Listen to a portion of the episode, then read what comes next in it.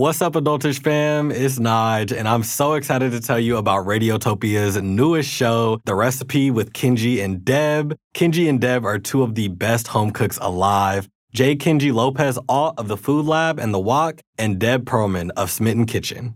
Honestly, me and my wife both work from home, and so I do all the cooking in the house, so I end up having to come up with a lot of recipes just on the fly. And so when I'm looking for recipes, I usually just go to Google. But now I know that I could just go to Deb and Kenji if I have any recipes that I want to cook for a fire dinner. These pros obsess over techniques and essential ingredients, so you learn everything that you need to create your perfect dish. You can finally be excited to eat what you make and maybe even impress your friends and family. Help us welcome the newest show of the Radiotopia family. Find The Recipe with Kenji and Deb on your favorite podcast platform starting February 26th. This episode is brought to you by Progressive Insurance. What if comparing car insurance rates was as easy as putting on your favorite podcast? With Progressive, it is. Just visit the Progressive website to quote with all the coverages you want. You'll see Progressive's direct rate, then their tool will provide options from other companies so you can compare. All you need to do is choose the rate and coverage you like. Quote today at Progressive.com to join the over 28 million drivers who trust Progressive. Progressive Casualty Insurance Company and Affiliates. Comparison rates not available in all states or situations. Prices vary based on how you buy. Welcome to Adultish, produced by YR Media and brought to you by Radiotopia from PRX. I'm Nyge Turner. And I'm Dominique French. And this week, we're discussing the long-standing myth that Black people are naturally athletic. Nyge, I know you played some sports ball back in the day. Yeah, big sports ball guy, people call me. Nyge Sports Ball Turner is what I always called you. So, that being established, did you have any experiences with racial stereotypes in sports? Yeah, I'd say the first time I remember there being any real, stereotypes was in fourth grade. I transferred schools to a new school where I was one of, three Black kids at the school. And I ended up seeing the basketball coach, as I was walking, through the hallway. And he just, he didn't know me. First time he's ever seen me, he's like, wait, you're coming to basketball tryouts, right? And I was like, sure, for sure. I'll pull up to basketball tryouts. And I mean, it's not I was super tall or anything like that. I was one of the shortest people in my class. And so literally the only reason why he was so set on me being on the basketball team was because I was Black. And I remember that was the first time I ever felt weird. And I remember I was in fourth grade feeling weird about it. And then, there's countless other times. I remember in high school, the wrestling coach, he would make comments. I wasn't even on the wrestling team. And he would make comments as I'll be walking by, and he'd be like, oh man, look at those long arms. Look at for your height, your arms are almost down to your knees almost. That's perfect for wrestling. And look at the muscle in your arms and the woo and all of these things. And it was strange. Jeez Louise. Yeah. So I, despite the fact that you would look at me and think, Dom, that's a natural athlete because of my height and grace. I am not a natural athlete, so I did not have those experiences. But I'm so sorry that people were literally eyeing you up as you walked past your locker to third period, and there's a grown ass man who's your forearms. That's terrible. I'm so sorry. It was really weird. Even playing basketball in high school and stuff like that too was, people were making comments about other kids would make comments saying I wish I was Black, because if I was Black I'd be able to play if I was Black I could do it too. And it was just all right, or you could just practice. But honestly, yeah. Burn. But I also was thinking when I was recently watching Get Out, there's a line in Get Out the movie where the brother is like, yeah, like with your natural muscle and genetic makeup, you could really become like a beast. And I was like, that's like exactly almost word for word what that coach Jordan Peele was was dropping someone off that day and stood right behind you as that gym teacher. No, but it's funny because people think that's like an exaggeration, but like it's not. It's not an exaggeration at all. People do say things like that all the time. But like, I mean, like you had said earlier, though, like I know you're not very into sports yourself, unless it is women's artistic gymnastics. How can I forget? Yes, of course. It is women's artistic gymnastics. What brought you to create this episode? Yeah, so I think when I was about 18, I didn't understand how it was racist to think that someone was good at something. And the more I learned about the myth of Black natural athleticism in particular in anthropology classes, the more I realized how it completely disregards Black athletes' tireless work and careful planning and just like their sports prowess. And I also think because I wasn't an athlete, like I played peewee soccer and broke my arm like 2 weeks into it and like still went to the practices. So they made me MVP. Like that's my sports lot in life that I can't relate to it. And that makes it really compelling to me because it's so different from my path in life. Mm. Yeah, it's interesting. I mean, when you say that, it makes me think of like what Hitler saying that like Black people had like an extra like. Now, what about what I said made you think about Hitler? So when you're talking about people naturally thinking that Black athletes' accomplishments are accredited to just like them being Black, like that stuff you can trace that back to. Yeah, literally, Hitler's comments about that. And so, like, when people say those things today in, like, our society, like, you're kind of quoting Hitler, big dog. Quote Nyge Turner instead and say, you're kind of quoting Hitler, big dog. No, but it's real. I think a lot of people don't realize, like, how all of that stuff really traces back.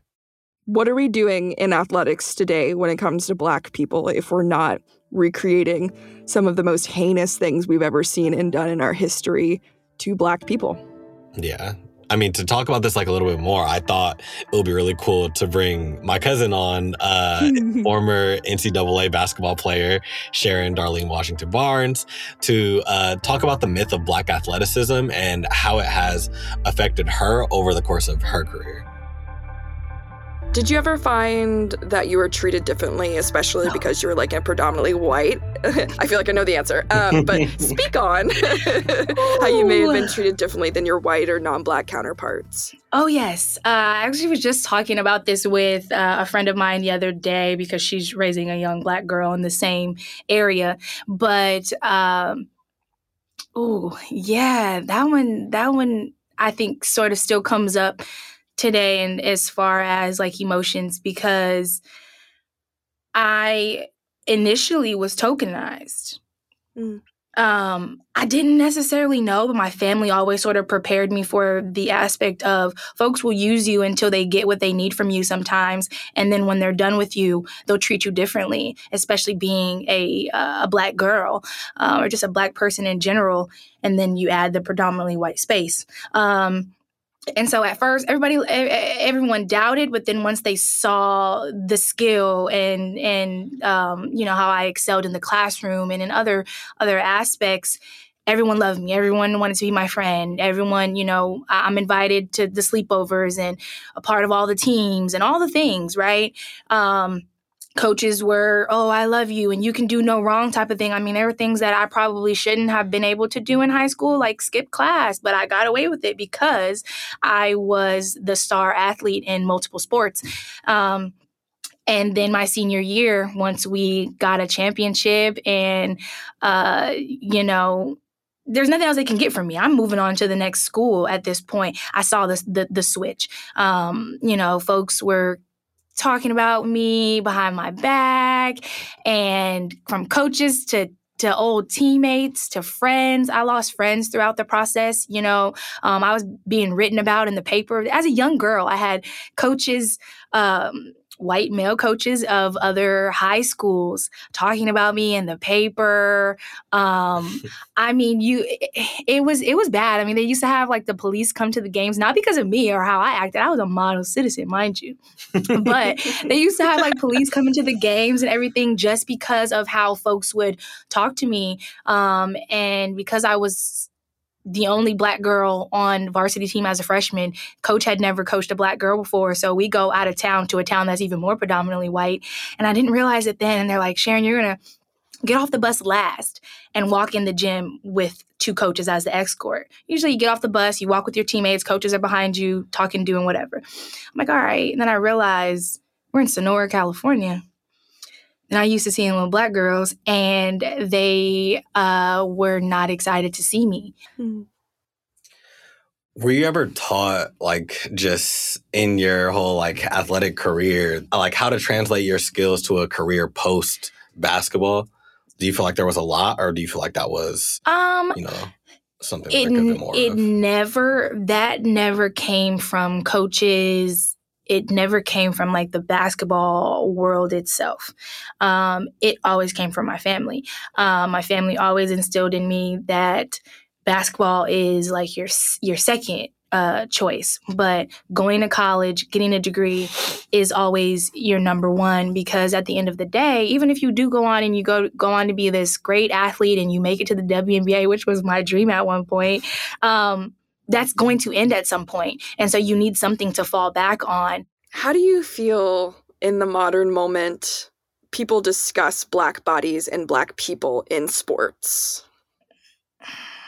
I don't view it as too much of a difference between slavery. And I know people like frown up their face when people compare sports to like slavery. But some of the comments are the same, especially for the males. You know, when you think of when our ancestors, unfortunately, were, you know, on the, selling blocks. And, you know, the types of comments that come up are, look at these big feet. Look at those big, strong hands. Look at those wide childbearing hips, right? All of those things. And so then you translate that over, because in my belief, nothing necessarily changed. It just transformed. And so you translate that over to the sports world. And I mean, when you're watching the NFL, combines, what are you hearing? How high can he jump? How fast can he run? How big are his feet? How athletic is he? You know, we're measuring wingspan. How have people ever racialized your skills personally? Oh, I mean, you can only do that because you're Black. Yeah. Or, you know, you're, she's just athletic. It doesn't matter what she does. So let's just go out there and have her, you know, run the 300 hurdles when she never ran hurdles before in her life. But let's go pick the most athletic person. Let's go pick the little Black girl over there because, you know what I mean? I'm sure she can run. That is how it showed up in microaggressions, more so than just like outright blatant racism. It's the small comments of, you know, when I walk into a space and folks are like, oh, I bet you play sports. Like, I'm not even, you don't know me, so I'm not dressed in any uniform. How do you make that assumption? Or I bet you're the best one on the team, you know, and like, yeah, I am, but I don't attribute that to the color of my skin. Like, I work hard. But it was just always kind of like, oh, you don't really work for this. It just naturally came because of the stereotypes that we have of Black people. And unfortunately, you know, there's comments of like, I know, you know, probably all of us have heard it, like the African booty scratcher comments, right? Like, oh, you run fast because you're, you know, straight out of Africa. Like, yeah, my ancestors are from the most richest land. But like, what does that have to do with right now? And that I just beat you in this foot race. Like, let's make it make sense. But yeah, I mean, I think I probably saw it a lot more being in that I grew up in a white space. When I was in Oakland, like, those were never the conversations that came out. We just out here hooping. Like, at the end of the day. If you're good, you're good. If you're not, you're not on my team. Like...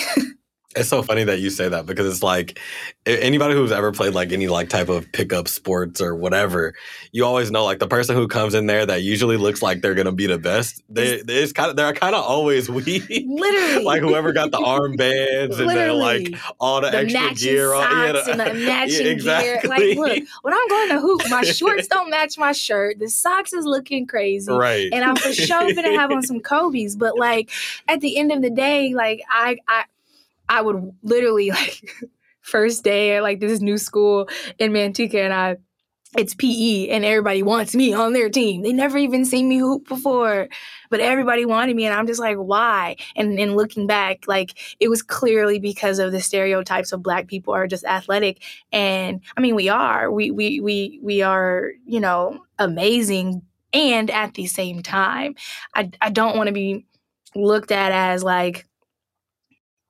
the token Black girl. Like that's just what it is. And also, just so y'all know, Sharon is nice. Like, yeah, I definitely try to be humble, but like, yeah, I still hold scoring record at my high school, Manteca High, and I graduated in 2011. I got us our first championship, and it had been 11 years since we got that. And then the only one to get a scholarship to Division II school. So I played at Chico State for 2 years. We won a conference championship my sophomore year there. And then I ended up transferring to Stanislaus, and then I decided not to play my senior year, which all of that is a whole journey as well. If you talk about how these coaches play students and pretend to care about them when they really don't. But yeah, I mean, I'm nice. Yeah, I like to think that, like, with the WNBA team coming to the Bay, like, if they had open tryouts and I was in shape, I know for a fact I'm on the team. Like, that's the question. What's going on, Adultish fam? It's Nyge, and I'm going to tell you about this new show coming out. Before I get into that, I want to tell you about what Black representation in media means to me. It means the world, really. It's the reason I am where I am and why I do what I do. And there were movies like Boomerang, like Love Jones, that even showed me that it was possible to be Black and exist in these creative spaces. It might sound like a given, but when you see yourself represented on screen or in any forms of art, it allowed me a new way of looking at myself and what my life trajectory looked like. And there's this show out on NPR where the next generation of influential Black voices can be found. It's NPR's new collection, Black Stories, Black Truths. You'll hear stories of joy, resilience, empowerment, and creating world-shifting things out of struggle. Every episode is a living account about what it means to be Black today, told from a unique Black perspective. From Bobby Shmurda to The Wire, Michelle Obama to reparations, there's no limit of the range of Black Stories, Black Truth.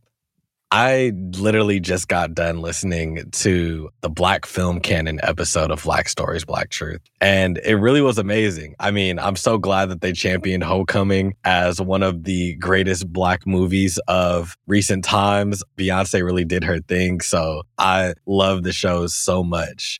In NPR's Black Stories, Black Truths, you'll find a collection of some of NPR's best podcast episodes celebrating the Black experience.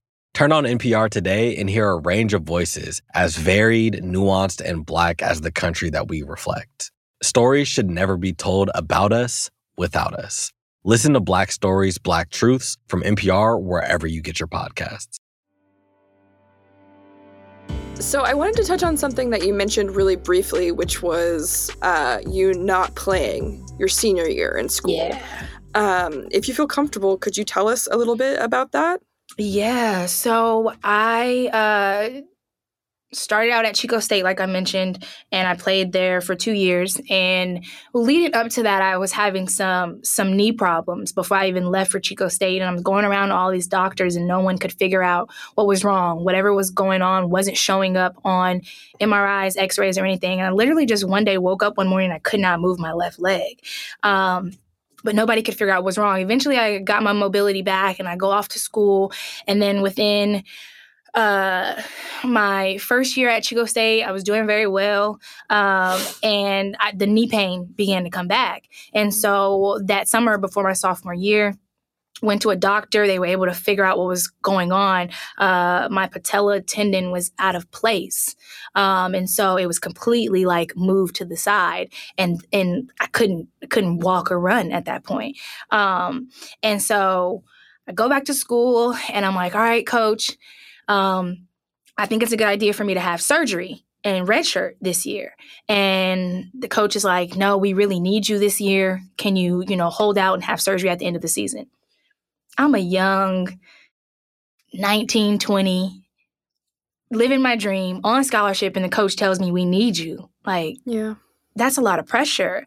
And at the time, I didn't necessarily have the confidence or the know-how to advocate for myself. So you need me? What? I'm finna be getting buckets then. Like, let's go.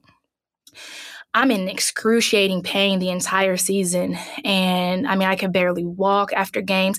Every night I'm crying. My teammates are witnessing, like, what's going on. But I'm showing up for practice because I'm on scholarship. I got to be there to get this education. So I'm damaging my body. We're talking about bodies, Dom. Like, I'm damaging my body for the sake of a sport that I get no profit out of. So I'm like, hey, I'm going to have surgery. I'll be back. Like, you're not going to defeat me. I'm coming back and I'm going to play. What do you hope to see change in sports for Black athletes? Oh, ownership. Mm-hmm. I would love to see more Black ownership in these professional teams, as well as coaches being more authentic, transparent, and real with their players. Coaches will lie to their players. Coaches will put their players in circumstances that no child, because if we're thinking about it, and when you're playing under a coach and you're not a professional, you're a child. And no child should be questioning going to class over going to practice, or staying home. Staying at the school over Christmas break and not having anything to eat, but the coach is making sure you have practice every day, but not making sure you're eating every day. And I think just empowering and educating Black athletes that are up and coming to know how to advocate for themselves, to know how to tell the real from the fake when it comes to these coaches, or how to play the game, right? Because at some point you got to play the game a little bit at some point. And especially if you want to go through the collegiate system, you have to know that, okay, this coach may smile in my face right now, but when I'm playing bad, how do they treat me? When I'm not being productive, how do they treat me? When, my grades are bad, how do they treat me? That's what actually matters, how a coach shows up for you when you're not providing something for them. And so I think just more empowerment, which is why I love being able to share my experience, because I know there's other little girls just like me that are going to need to hear it and going to need to know that when that coach comes to you and says to put off something you need for your own health, you never take it. You always do what you got to do for yourself. And, whatever comes with that will be, it'll all work out for your good at the end. Is there anything else that you'd like to plug? Honestly, it's crazy because, and I try not to get emotional, but just in general, all the questions, y'all, I wouldn't have been an athlete if it weren't for my brother. And so, y'all asked me, I started playing when I was 5, but I played multiple sports. I've, basketball, baseball. Baseball was actually my first and primary sport. Baseball, basketball, softball, and ran track. But all of that started because my brother did it first. And I was just like, oh, he's so good. And so my athleticism and my skill came from me having him and him to train with and look after. And so, Change for Shawn is a nonprofit that my family and I started back in 2019 after I witnessed the death of my brother due to medical negligence and systemic racism in healthcare. He was a 29-year-old father-to-be who was left in a Kaiser emergency room for over 8 hours as he struggled to breathe, and help never came. And so everything that I do, I mentioned my brother. And so it was funny when Nigel came to me and he said, we want to do this podcast episode on Black athleticism. And I'm thinking, like, you want me, but like the best person to have been there would have been my brother. And so I was like, I got to make sure I plug a little bit. And so Change for Shawn is a nonprofit that we started in his honor that works to advocate, educate and empower the Black community to know their rights within the medical system, to know how to advocate for themselves, as well as what steps to take if they've experienced medical negligence. And so we do everything we can to just spread the word on Shawn's story and use it as a catalyst to create change. Change for Shawn literally is creating change in his honor. And so we've thankfully been a part of two bills that have been signed by Governor Newsom to get laws changed, because like I said, it is systemic and there are laws that are in place that are allowing these things to happen and be swept under the rug. And so, like I said, I wouldn't be the Sharon Washington that went on to play in college or to just be who I am today if it wasn't for him. So I would have been remiss if I definitely didn't shout him out. So where can people follow, and how can people get involved in the? Yes. So we are on Facebook at Shawn's Legacy, and Shawn is spelled SHAWN. So Facebook at Shawn's Legacy. We're on Instagram at Team Shawnee. That's just the E at the end, Team Shawnee. You can also follow my page, which is Queen Rennie on Instagram. And then our website is changeforshawn.com. You can go on our website, read more about Shawn's story. Thank you so much for all of that. And thank you for coming on the show. Like, it really means a ton. And you did amazing. So yeah, thank you for everything. No, but yeah, thank y'all. That was fun. Sure, thank you so much. You're thank you. Perfect for this. I feel like thank you. I gotta stop. Every time Nigel's like, oh, I have a cousin that blah, blah, blah. I'm like, okay, let's get like Nigel's cousin. And then like whenever they come on, it's like the friend, the cousin, whoever is like perfect and like so qualified. You can follow Change for Shawn at Team Shawn E on Instagram. That's TeamShawne. And changeforshawn.com. That's change4shawn.com. And that's Shawn with no E. And you can stay up to date with everything that Sharon is doing on Instagram at QueenRennie_. It was so eye-opening to see how much sports have given and demanded from Sharon. It's one thing to know for a fact that Black bodies are not cared for as they should be in athletics, but it's another to look in someone's eyes and see how much they love a game, but hear how much their coaches have let them down. Sports can provide so much, but it shouldn't have to be at the expense of Black youth.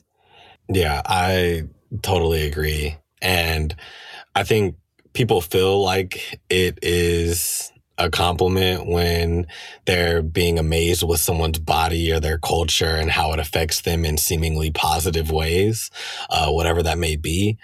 But I hope that after listening to this episode, people can come to realize that the historical context behind doing that, especially in this country, makes you feel like more of an object than anything, even property. It's not okay to do that. It's not okay. Compliment people as humans and don't just attribute their accomplishments and their hard work to their genetic makeup. Adult ISH is produced by YR Media, a national network of young artists and journalists creating content for this generation. Our show is produced by Shaylin Martos, Dominique French, and by me, your boy, Nyge Turner. Our engineer is James Riley, and our audio engineering fellow is Christian Romo. YR's podcasting director and EP is Sam Chu. YR Senior Director of Podcasting and Partnerships is Rebecca Martin. Our interns are Menelik Ransom and Jalen Black. Original music for this episode created by these young musicians at YR. Christian Romo, Anders Knutstad, Noah Holt, Jacob Armenta, Chaz Whitley, Michael Diaz, Sean Luciano Galarza, and David Lawrence. Music direction by Oliver Cuya Rodriguez and Maya Drexler. Art for this episode was produced by the Youth Co-Led Design Team at YR Media, creative direction by Pedro Vega Jr., design by Marjorie Massacat and Brigado Bautista. Project management by Eli Arberton. Special thanks to Jasmine Burton, Siobhan Graham, Danielle Conley, Kathy Cheney, and Kyra Kyles. Adult ISH is a proud member of Radiotopia from PRX, a network of independent, creator-owned, listener-supported podcasts. Discover audio with vision at radiotopia.fm. And if you haven't reviewed our show on Apple Podcasts, please be sure to do so. 5 stars is much appreciated. You can also follow us on all the socials at YR Adultish, and on that note, we'll see y'all on the b-ball court.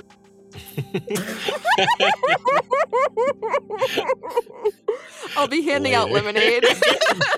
Bye.